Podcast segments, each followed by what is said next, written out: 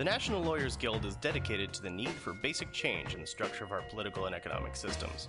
They seek to unite lawyers, law students, legal workers, and jailhouse lawyers of America to function as an effective political and social force in the service of the people, to the end that human rights shall be regarded as more sacred than mere property interests. For more information about your legal rights, how to obtain legal assistance, or to donate, please contact the National Lawyers Guild at nlgsg.org. That's nlgsg.org. This public service announcement is brought to you by your friends at Mutiny Radio.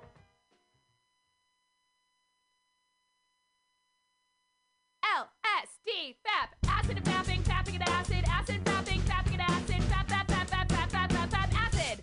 Thank you. That song is called Acid and Fapping. My name is Breakfast, and I'm running for Chancellor of the United States of America.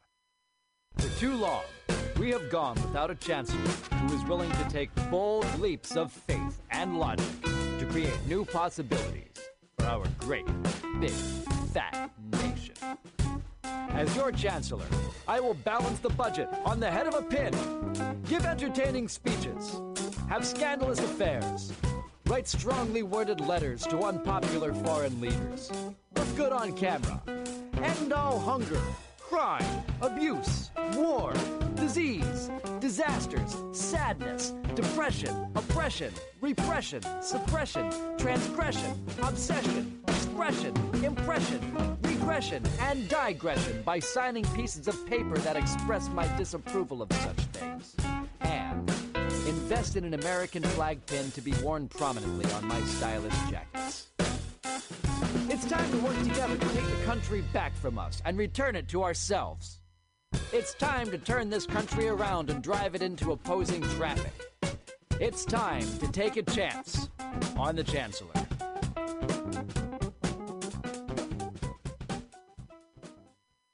The Whitewater Tyranny, Twitter, and the neoliberal workplace. So, I've been off Twitter now for a month. The longest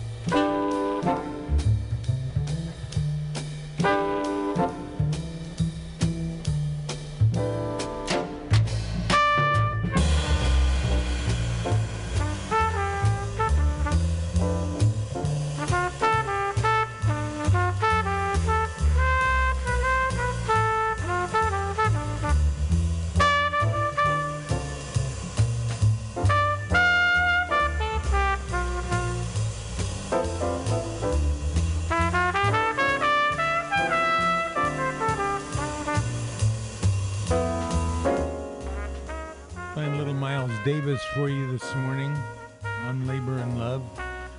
We'll be with you in a few minutes. In the meantime, enjoy and happy Saturday.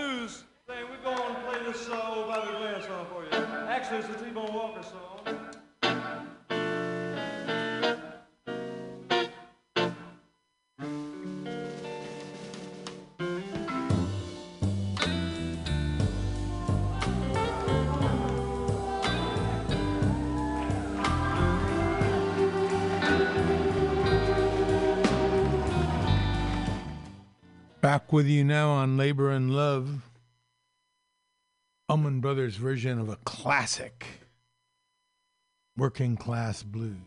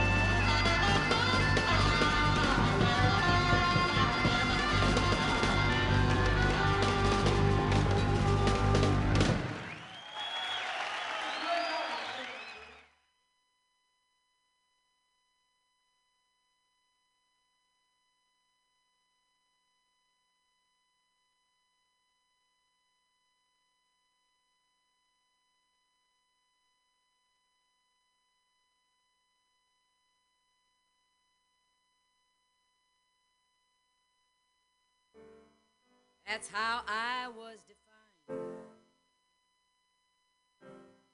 As if that was my life,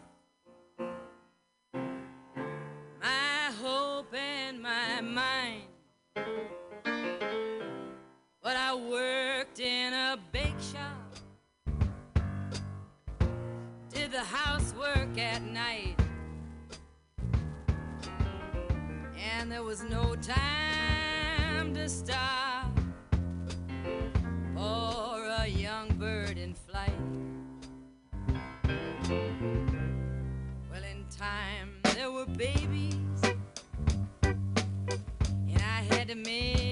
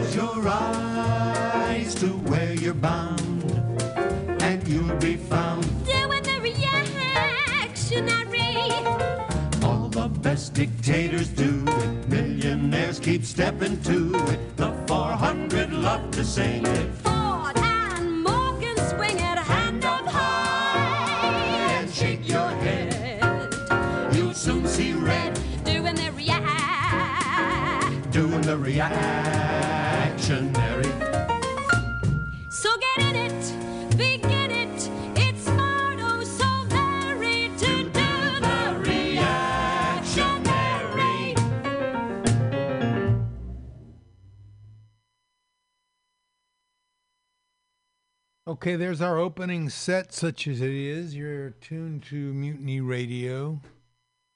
Those first 16 minutes were for uh, technical difficulties, but we're back now. That set included, most recently, Barbra Streisand, a very young Barbra Streisand, singing a song, doing the reactionary from the musical Pins and Needles musical that was written and produced by women's ladies garment workers union. 30s i believe. It had a rerun in the 50s pins and needles all about working in a factory a clothing factory. And what happens when a strike happens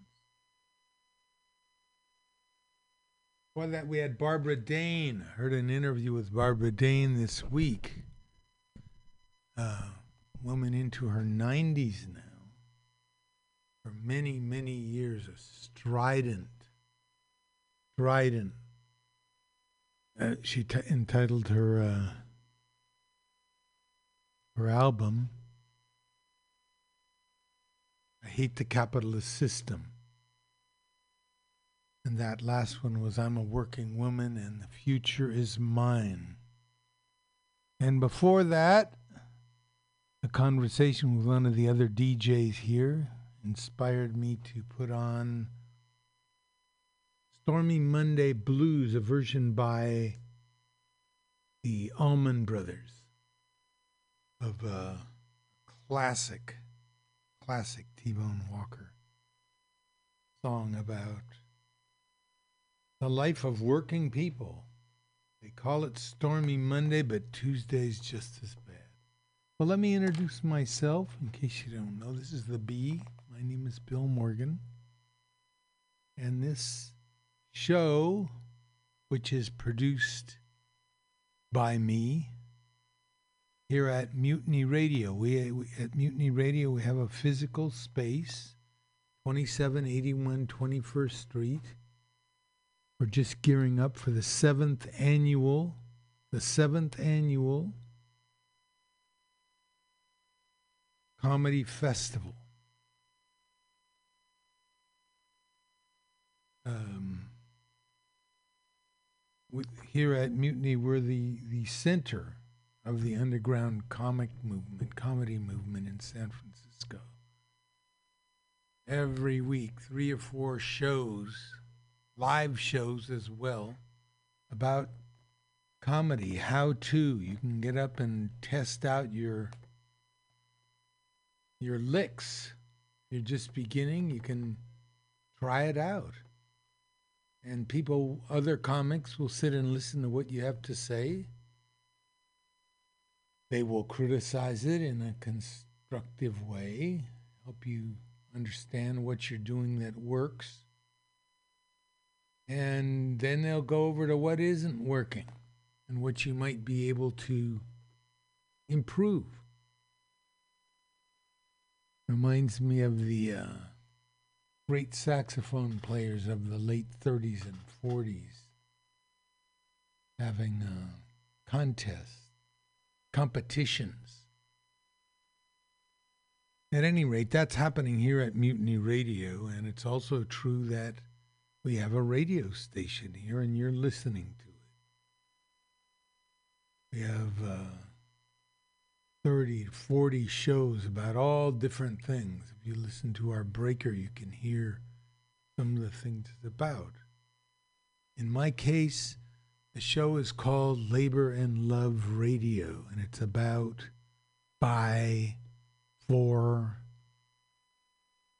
uh, the working people, working people of San of the Mission District of San Francisco, of California, of the USA, of the world. And it will have our World Labor Report. So come on down to Mutiny and find your voice. We've got art installations, we've got video shows.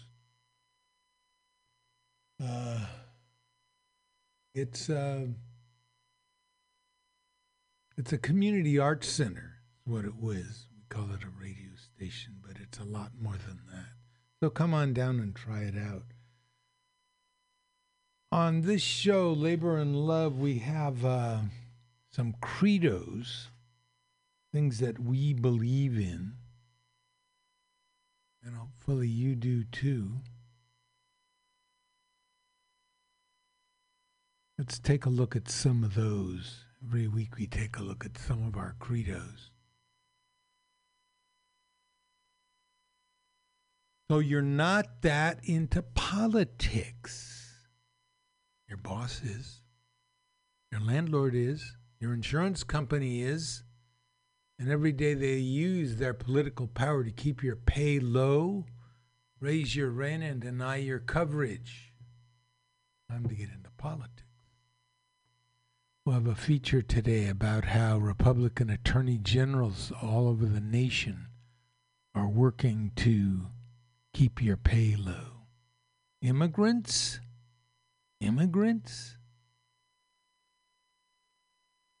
Hmm. Can I tell you a secret? I don't even care if they're undocumented immigrants in Without Social Security numbers, they aren't privy to the welfare people think they get. Vast majority of them are normal people trying to live a better life.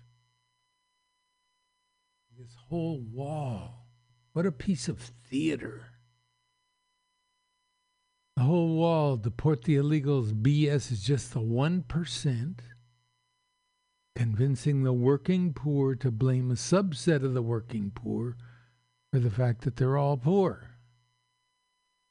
Divide and conquer has always been a tool of the bosses. Instead, people don't realize that they're all poor because of the income inequality. Billionaires, millionaires produced every day. The vast price inflation in combination with wage stagnation. In other words, you're poor because you don't get paid enough money. The existence of another poor person is not why you're poor. Because the people who control everything refuse to increase your wages. How about that, huh? Let's see. How about a couple more?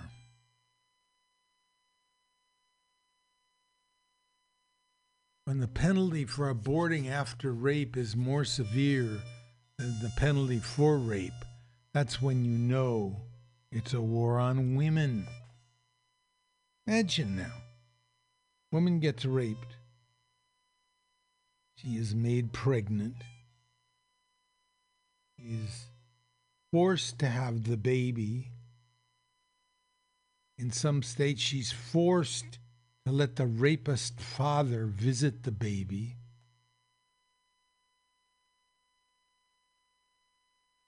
And she can get penalized if she decides not to have the baby. Meanwhile, rape is something like 8% of all rape cases ever end up in anyone doing any time. What can you say, huh? What can you say?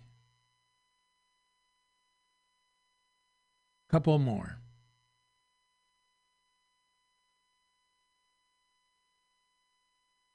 And this one is a key one for me because one of my causes, the cause that animates a lot of my work, is labor education. And here's the great Utah Phillips talking about labor education. Kids don't have a little brother working in the coal mine. They don't have a little sister coughing her lungs out in the looms of the big mill town of the Northeast. Why? Because we organized. We broke the back of the sweatshops in this country. We have child labor laws. Those are not benevolent gifts from enlightened management. They were fought for. They were bled for, they were died for by working people, by people like us. Kids ought to know that. That's why I sing these songs. That's why I tell these stories, damn it. No root, no fruit.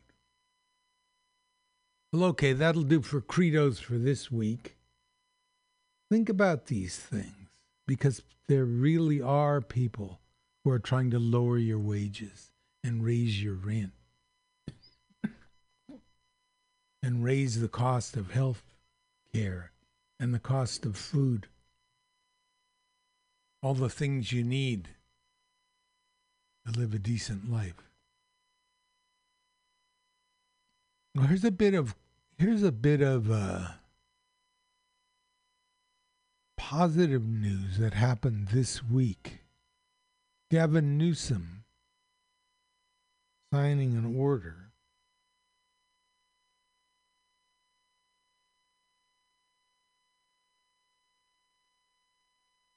They barely noticed.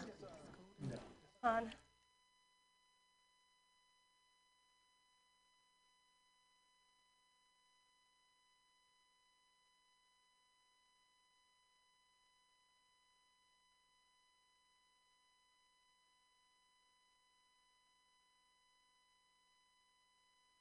Gavin Newsom signed a bill about voting rights. Uh, that's one of the major issues in our time voting.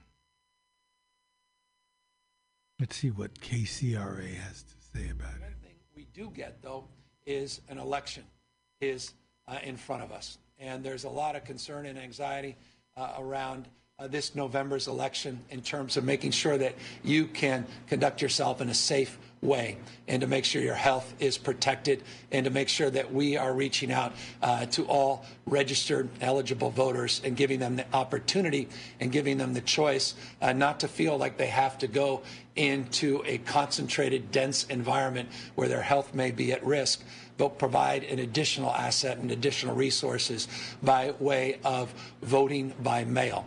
Uh, I signed an executive order uh, about an hour ago uh, that will allow every registered voter in the state of California to receive a mail in ballot. That mail in ballot is important, but it's not an exclusive substitute to physical locations people that otherwise uh, are not familiar with mail in ballots, uh, are uncomfortable with them, uh, may have disabilities, uh, may have other issues that may preclude that as an appropriate option. We still want to have the appropriate number of physical sites for people to vote as well. We've been working with our extraordinary Secretary of State, Alex Padilla, for many, many months on this. Uh, he has not hesitated since the beginning of this pandemic to make this one of his top priorities. We're also working with legislative uh, leaders that also want to share their voice in this space as well. In the executive order uh, to release uh, a framework of getting a mail in uh, ballot. We also have put in some specific language about the need in the next days and weeks, by the end of this month at the latest, uh, to put together a very detailed plan on physical locations uh, that need to be set up uh, for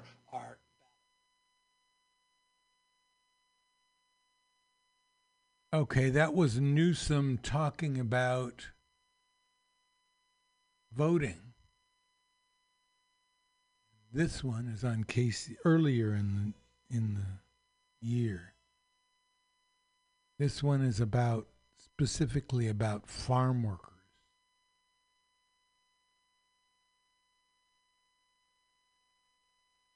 And um, well, here at home, Governor Newsom has signed legislation that expands union rights for farm workers. The governor was under a lot of pressure on this one. KCRA3's Maricela de la Cruz joins us live from the state capitol.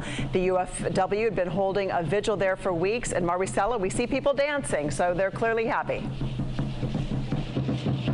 Yeah, Edie, well, many are celebrating after this pleasant surprise. Nobody out here was really expecting Governor Newsom to show up and sign AB 2183 today. Some of them tell me that they had even lost some hope. 335 miles later and a 31 day vigil outside the state capitol. This afternoon, Governor Gavin Newsom showed up unannounced at the United Farm Workers Vigil setup and signed AB 2183. Totally unexpected. Xochitl Nunez walked the 24 days from Delano to Sacramento in hopes that Newsom would sign the bill which would allow farm workers in the state to vote in union elections without fear of retaliation from their employers. Y cuando lo miro yo al gobernador atrás de mí me dice, "Where are you going?" Yo no podía creer que estaba él aquí. She says that she was in disbelief when she saw Newsom behind her and cried. Gracias a Dios a hoy los campesinos tenemos derecho a trabajar en contrato de unión. As she expressed gratitude for the right to join unions outside of her employer. The UFW, the Newsom administration, and the California Labor Federation agreed on clarifying the bill's language to be passed during next year's legislative session and which will address Newsom's concerns around implementation and voting integrity.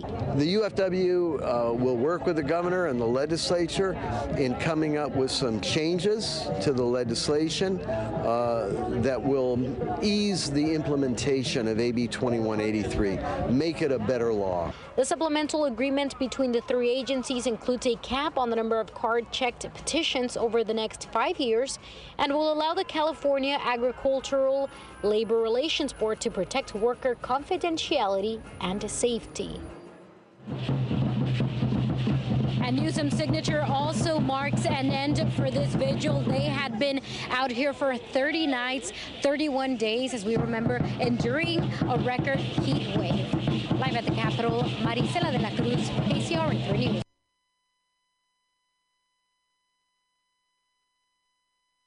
Okay, earlier Newsom had signed um, in May, I believe that first part was where he signed the bill for mail in ballots for all voters. This one is more concerned with farm workers being able to vote securely. In other words, in many places on where farm workers would vote, the votes were collected by the employer or an agent of the employer. Um, in several several situations, votes were opened, and who knows what had happened to them. Anyway, this makes it. This is a card. You have to sign a card that says you want to have a union. Okay, you don't have to. You might have to go through pressure and everything, but at least you can secretly vote and securely vote now. This lady was so overcome by uh, the governor's presence that he uh, that she started to cry. Governor Gavin Newsom. Well, we've got some features here. What are we going to talk about today? Well, the U.S. is the most overworked developed nation in the world. We work more hours than any other developed country. The strike that started the red wave 10 years ago, Chicago teachers set off a fuse, spread all over the country, and continues to apply itself even now. Did you realize the average American worker takes less vacation time than a medieval peasant? I didn't. Minor league baseball players get a contract. Here's the one we were talking about about people who want to cut your wages.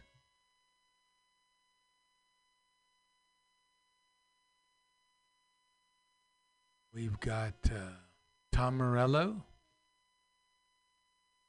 playing an old union song, giving his opinion about unions.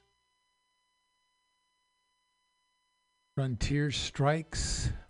Frontier Airlines struck and got won a couple of their demands. Radio Labor, which we will play. Labor History in Two.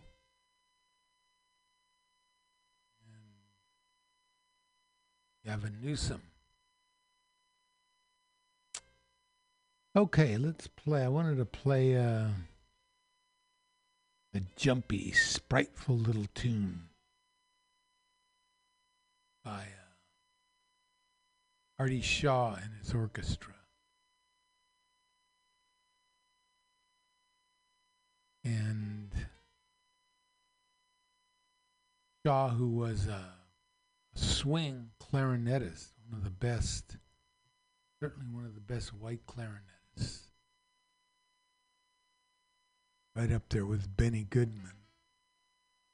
Say, even more.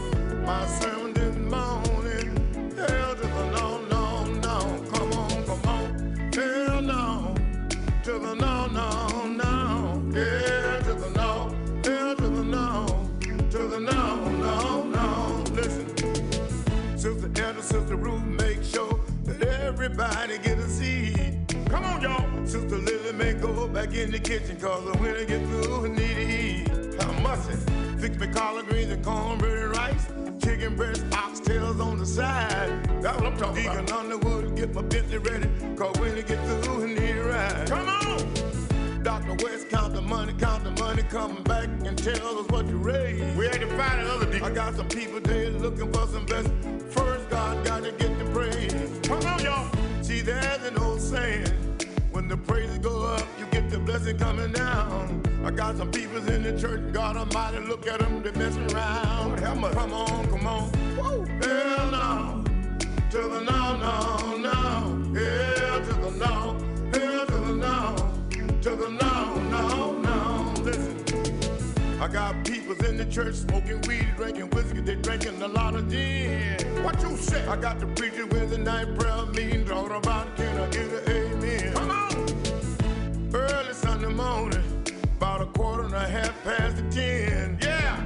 I got some people, they coming off the street, and God Almighty, look at them, they strolling in. They need help. They land at the altar, they confess the sin, their sin. Come on, wait! Time to see them Monday morning, they doing the same thing again. Hypocrite, hypocrite! Hell no! Come on! To the no, no!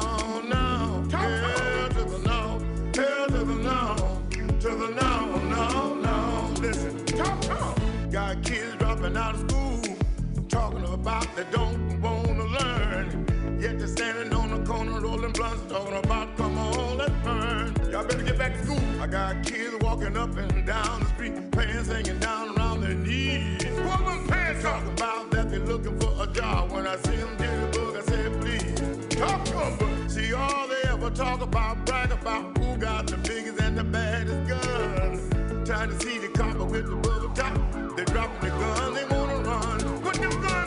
Now the sheriff got them locked up. They sitting in the county jail. It's a shame. I heard the mama, she was crying all night. She can't get no money for the bill. Come on. Now the man with the homeboy, cause they didn't put no money in the commissary. Your friend gone now. They had you in the jail, brother, man. You were sure headed for the cemetery. Come on, Wayne. See, there's an old saying that a hard head make a soft behind. Yeah. Well, since you did your crime, on do the time. Stop the baby crying. Come on, come on. Hell no. To the no, no, no. Yeah, to the no. Hell to the no. To the no, no, no. Listen. When people talk about you, all you gotta do is let them talk much as they please. That's what they gonna do, y'all. Cause all you gotta do is get down on your knees. Tell the Lord about it. You tell God about it,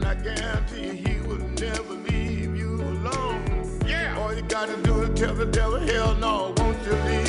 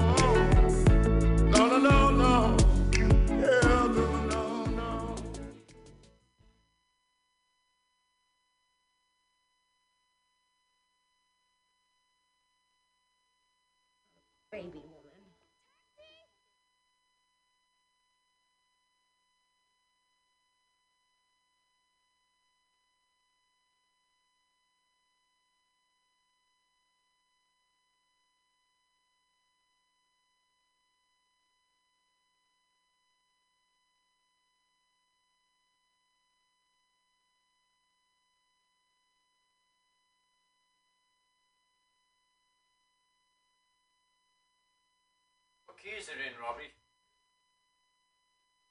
Hefty mented.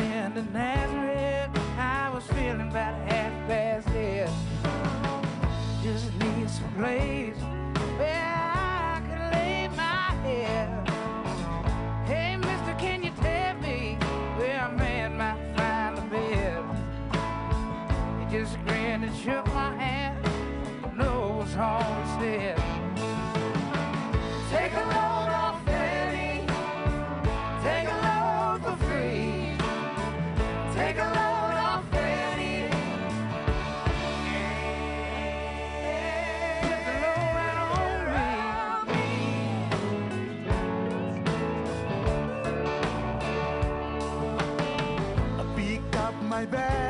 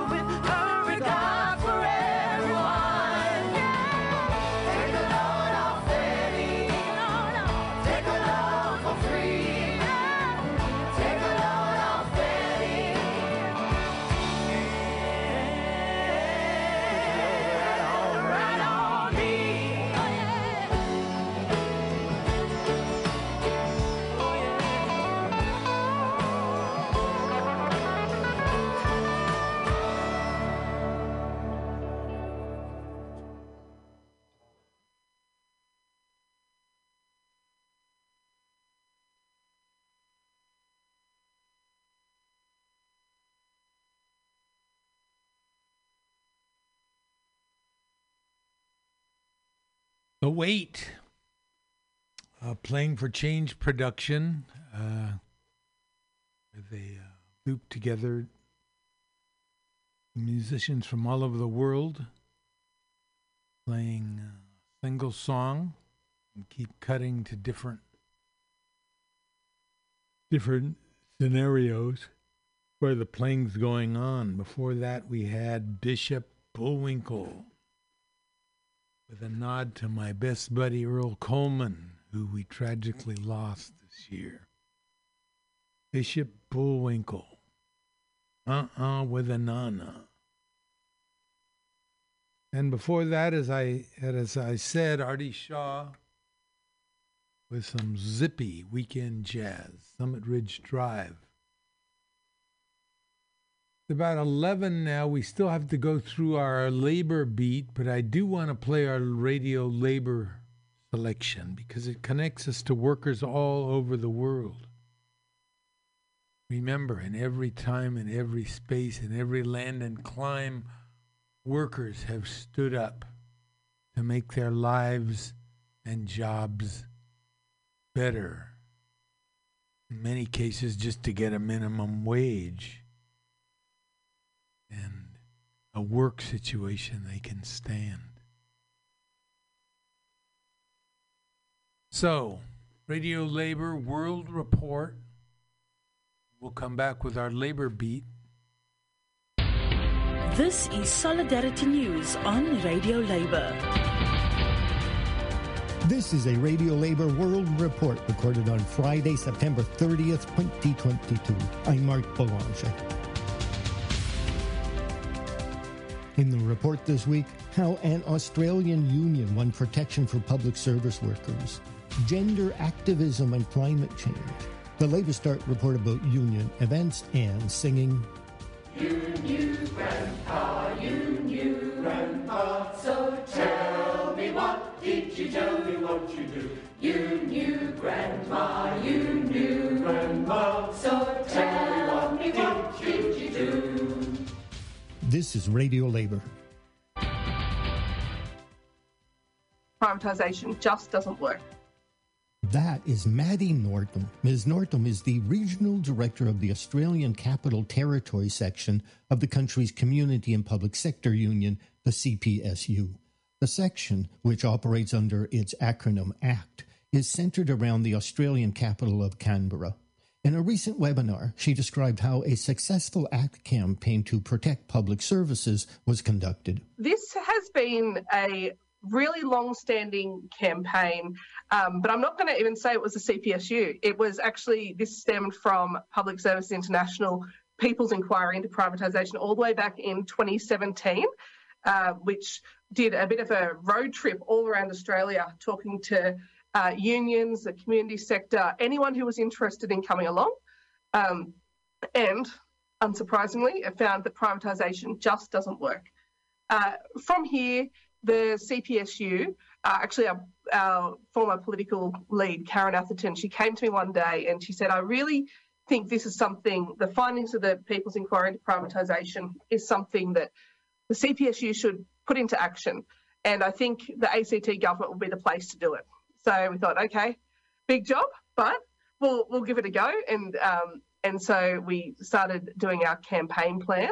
Uh, and we are lucky in that um, we have both a fantastic membership here in the ACT government, and we also have um, a long term Labor pro worker government as well, which really helped move things along, particularly when uh, our in- industrial, uh, any movement on the industrial side of things has been uh, really dampened in the past 10 years because we've had a conservative government at the federal level. So we're able to find a local, uh, you know, territory government where we could actually do this.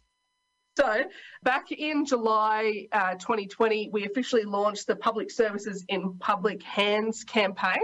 There was a, uh, a territory election in October or November 2020, and we got members involved.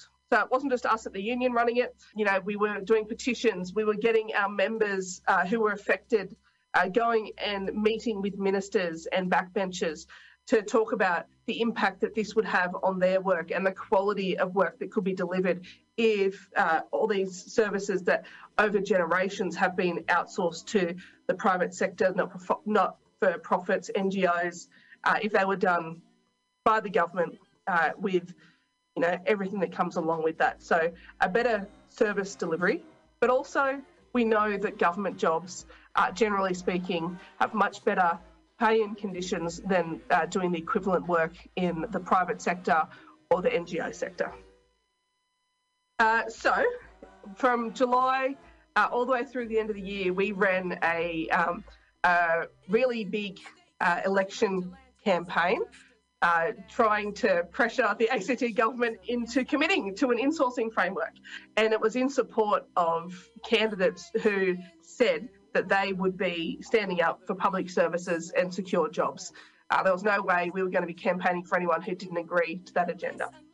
So, just prior to the election, we had a win. The ACT Labor uh, committed to protecting our public services to make sure that they stay in public hands. Now, it's fantastic to get that commitment, but there was still more work to do because uh, while ACT Labor is in government, we are now sharing government with uh, the ACT Greens Party. And I think most of you in your countries have a Greens Party, same sort of thing here. Uh, which meant there had to be a parliamentary govern- governing agreement between both parties. Uh, and thankfully, we had good people at the table from the Labor Party who managed to include commitment to legislate to prevent the outsourcing or privatisation of public sector jobs and implement, implement a whole of government policy that government services will not be contracted out where they could be performed by public servants. What we have is a commitment for legislation to be in place by the end of 2022. One of the ways climate change activism can be encouraged is to promote the connection between climate and gender. That is the central message in a campaign being conducted by Education International. EI is the global union federation for teachers and other education workers. It represents more than 30 million union members in 172 countries.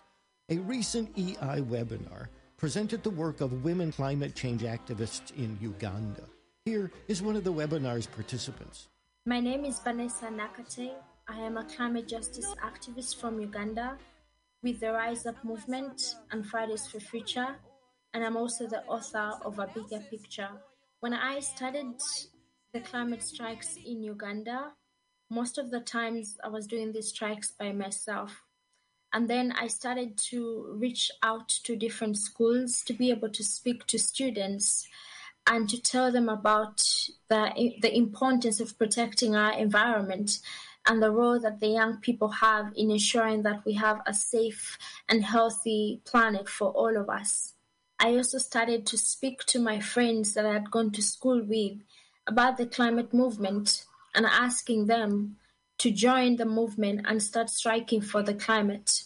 I remember in the beginning, many of them were hesitant to join the movement because we were just finishing university and we were 21, 22, 23, and many of my friends felt like the movement was only for teenagers at that time mm. in 2019.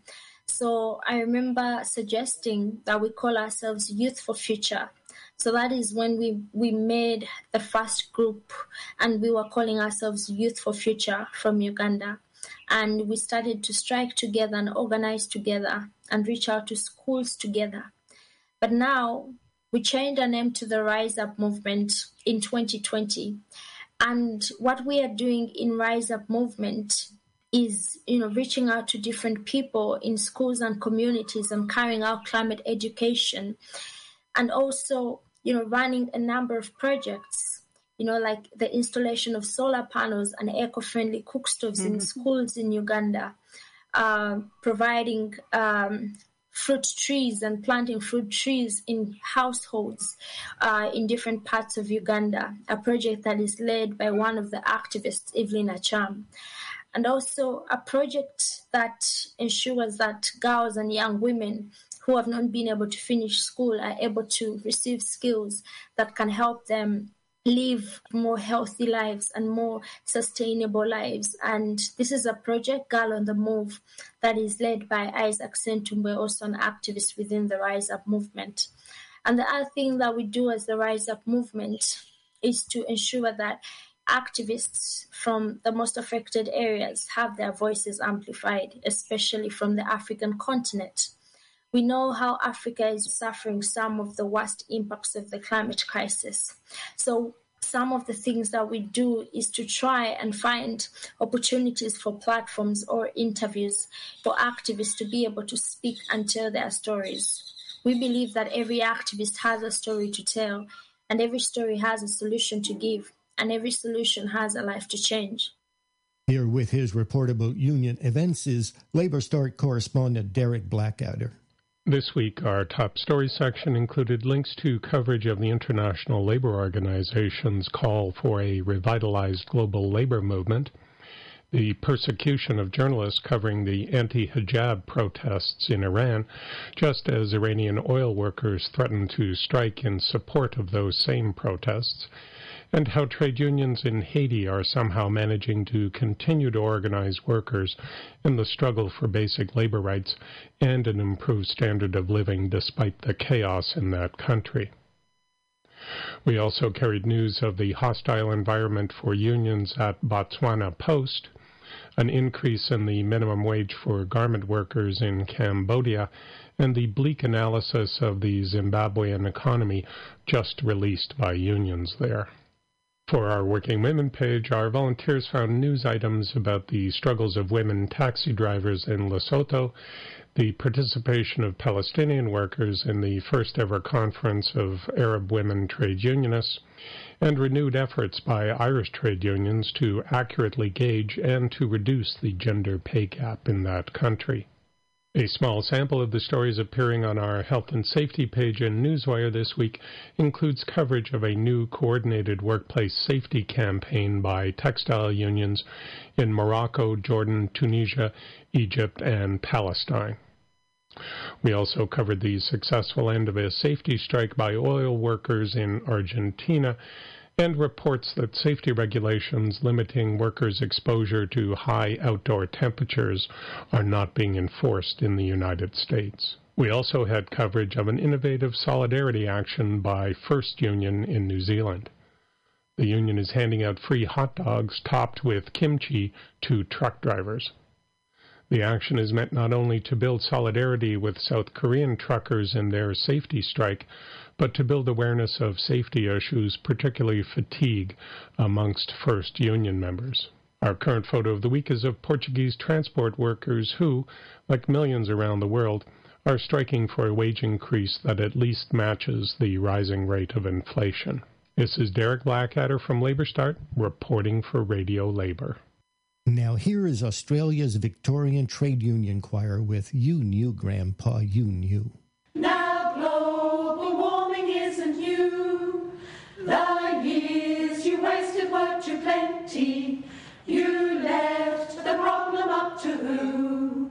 You knew our world would be in trouble as your emissions grew and grew. You said it's only froth and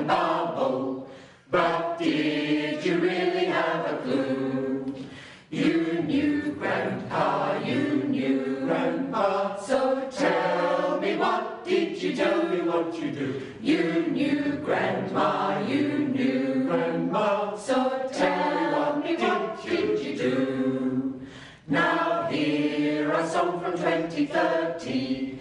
We hope it's getting through to you. Why did your pals stay so dirty? How come you didn't just renew? You left your CO2 above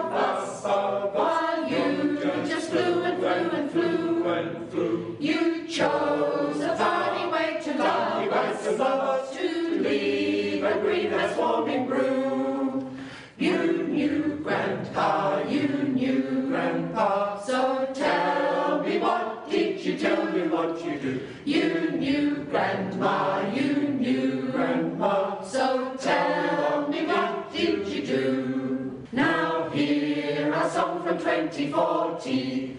Sit up and listen to our view that you were selfish and were naughty to leave a world in such a stew.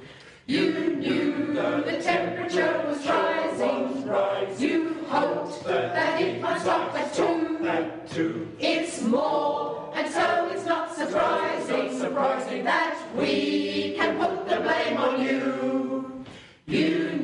You Grandpa, you knew, Grandpa. So tell me what did you do? me what you do. You knew, Grandma, you knew, Grandma. So tell me what did you do? You knew clean coal was not the future. Clean gas and oxymoron too. You had a lovely life to suit ya and never wanted to say whoa. You knew you really couldn't hack it to make the change when it was due.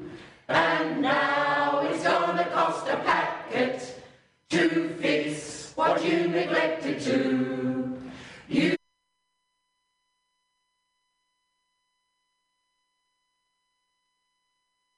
Okay, well, that's You Knew, Grandpa, You Knew. Looks like we lost there. I wanted to play this one from Calle 13.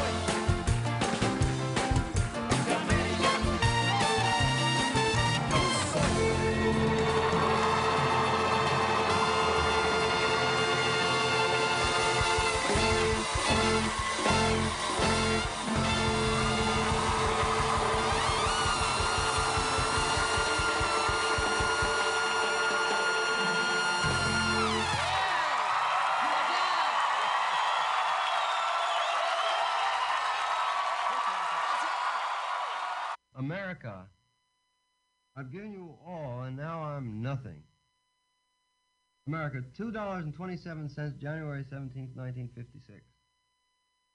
America, I can't stand my own mind.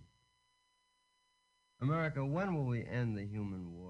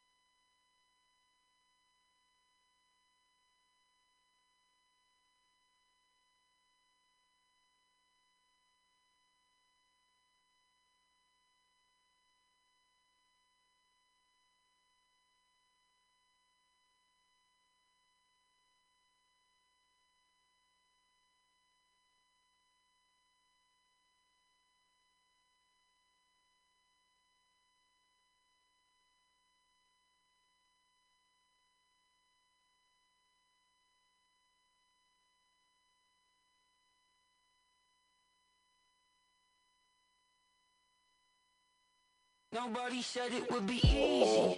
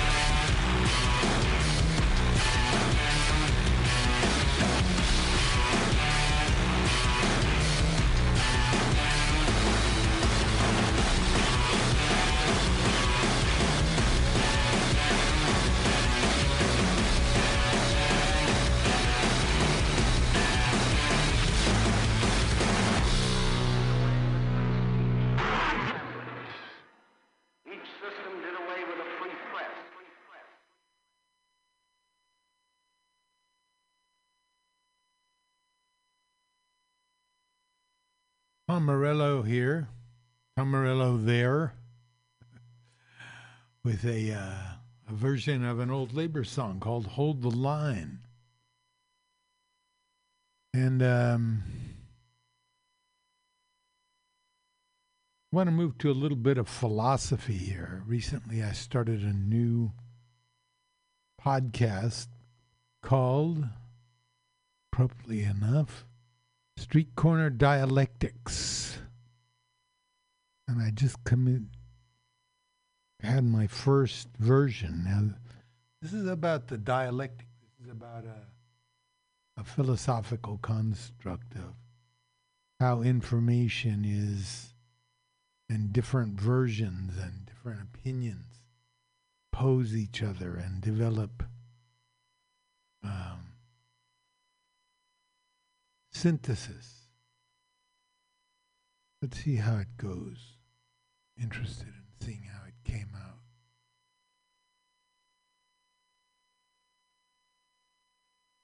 Here we go.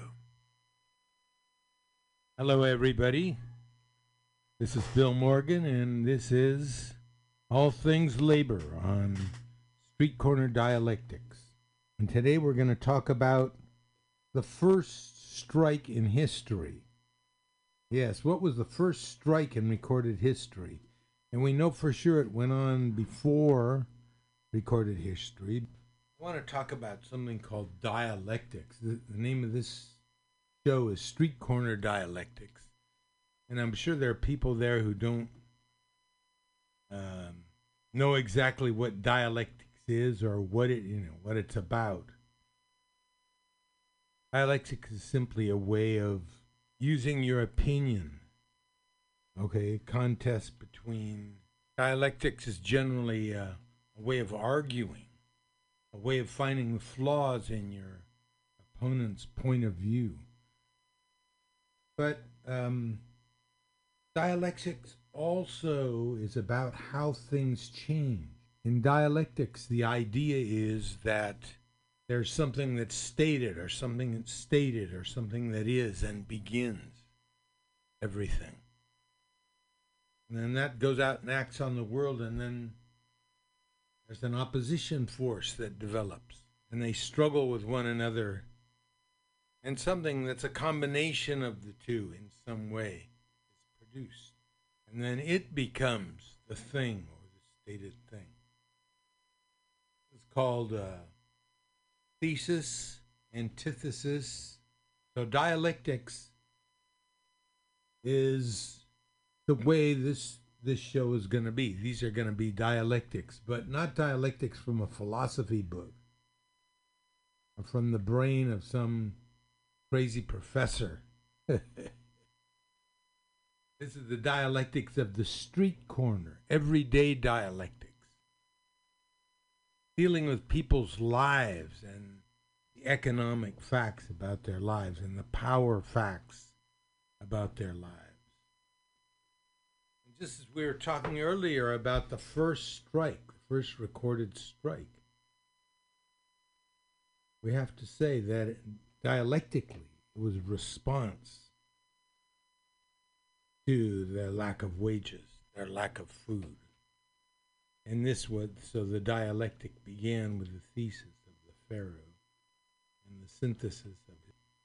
The employing class is always going to be greedy. There's always going to be another ne'er do well son. Or there's always going to be something, you know, something going on. That, that a guy has to prove himself or something by earning a lot of money. Okay, so so the whole idea of such wealth is just so yeah. So Junior wants to earn his way too. Any rate, the strike in Egypt succeeded. After one or two months, the Pharaoh's corrupt officials finally got it together to give the wages to the workers people who are creating this beauty, this beauty and grandeur that has lasted, that has lasted all this time. It's the work of regular people. Pyramids. Okay, so people say, oh, you know, I'm worried about the labor movement. Labor movement's going to hell. You know, labor movement is not. So on that very basic level, I can't really worry about the labor movement because the labor movement is a reaction. Labor reaction is it's a the reaction is to people who don't pay you your wages while you do the work. In this case, that's what it is. So they're reacting. Their bosses are cutting their pay for one reason or another, and they're reacting. This is the, the antithesis. The thesis is the Pharaoh and the ruling class go on forever without opposition, like inertia, like a ball. But it's not a ball, is it? It's not a ball. Because an antithesis. And in this case, the antithesis is not people who have read a bunch of philosophy. They are people who have lived bitter lives, who have risen to the point where they are. These are very well off artisans who are doing this work, the very best. That's why I say I'm not worried about the labor movement because the rich will always go too far in their greed. That's what greed is. Notice we have a minimum wage in this country, but we don't have a maximum wealth. The rich can't be limited. Greed can't be limited. Someday I might get an idea and, and make a. So, don't worry about the labor movement. It's there because it's a response. It's a response greed.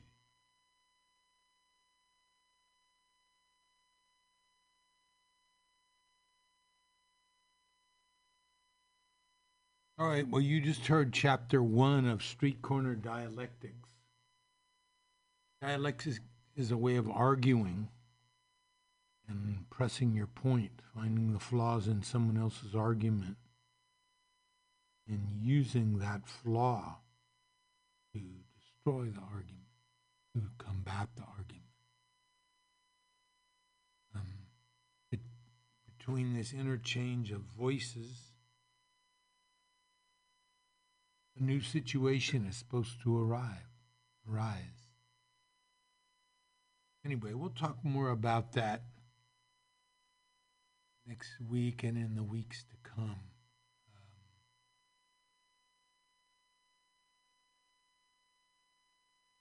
we want to play something.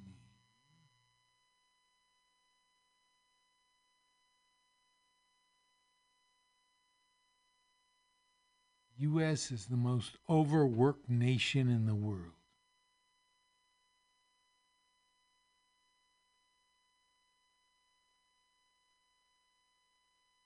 This is on 20 something finance. I guess it's a financial site for young workers. We as Americans work too many hours. If you don't believe so, check out the following data points that compare us to our peers around the world. Americans are often referred to as lazy. We are far from it work, work hard, we're productive, and we work a lot of hours with very little paid holiday, vacation, and parental leave to show for it. Let's break down some of the data. According to the Center for American Work American Progress on the topic of work and family life balance. In 1960, only 20% of mothers worked. Today, 70% of American children live in households where all adults are employed. I don't care who stays home and who works in terms of gender. work opportunity for all. It's a family choice. But when all adults are working with a household, within a household with children, that's a huge hit to the American family and free time. The U.S. is the only company in the Americas without a national paid parental leave benefit. The average is over 12 weeks of paid leave anywhere other than Europe, and over 20 weeks in Europe. Zero industrialized nations are without a mandatory option for new parents to take parental leave. That is the United States, only country without a mandatory option for new parents to take parental leave. U.S. workers work an average of 1,767 hours per year. Versus other uh, developing countries or developed countries average of 1,687. 435 hours more than German workers, 400 more hours per year than United Kingdom workers. 365 more hours a year than French workers, and 169 more than Japanese workers. Of all the developed countries, only the workers in Chile, Mexico, Israel, Korea, and Costa Rica average more year, uh, hours worked per year. Using data, data collected by the U.S. Bureau of Labor Standards. Productivity per American worker has increased 430.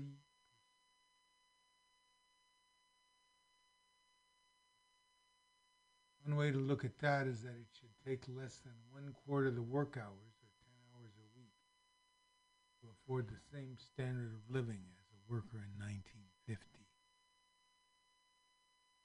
Or that our standard of living should be over four times higher. Is that the case? Obviously not. Someone is profiting, just not the average American worker. So we'll talk some more about these facts, these statistics But right now, time for us to get out of here.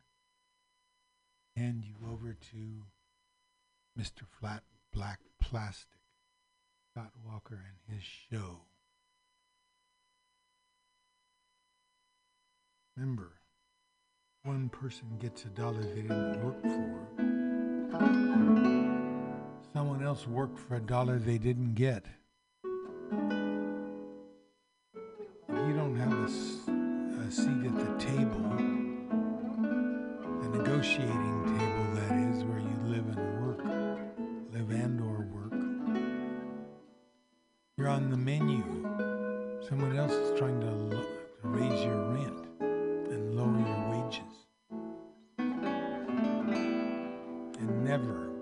never let anyone into your heart who is not a friend of labor.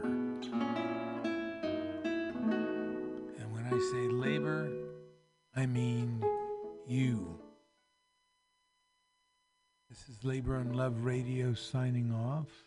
Stay tuned right now for Flat Black Plastic and have a good week and good work. Remember, you're only alone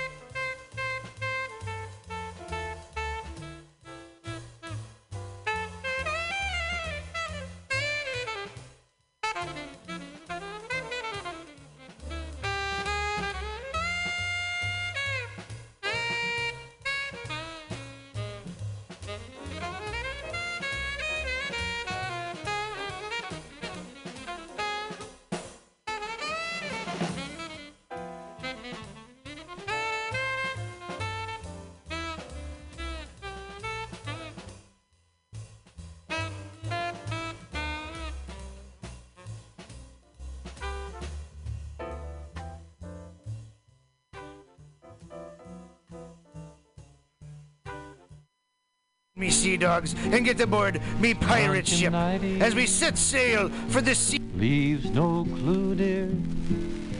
It's not like thalidomide. If the baby is deformed, dear, you just blame the other side. Strontium 90 leaves no trace, dear. No one knows who gets the knife. You can always say that background radiation took the life in your milk on Monday morning comes an extra little kick well, the taste is just the same, dear. But the Geiger counters click. Oh, the shark has pretty teeth, dear. And he shows them pearly white. And the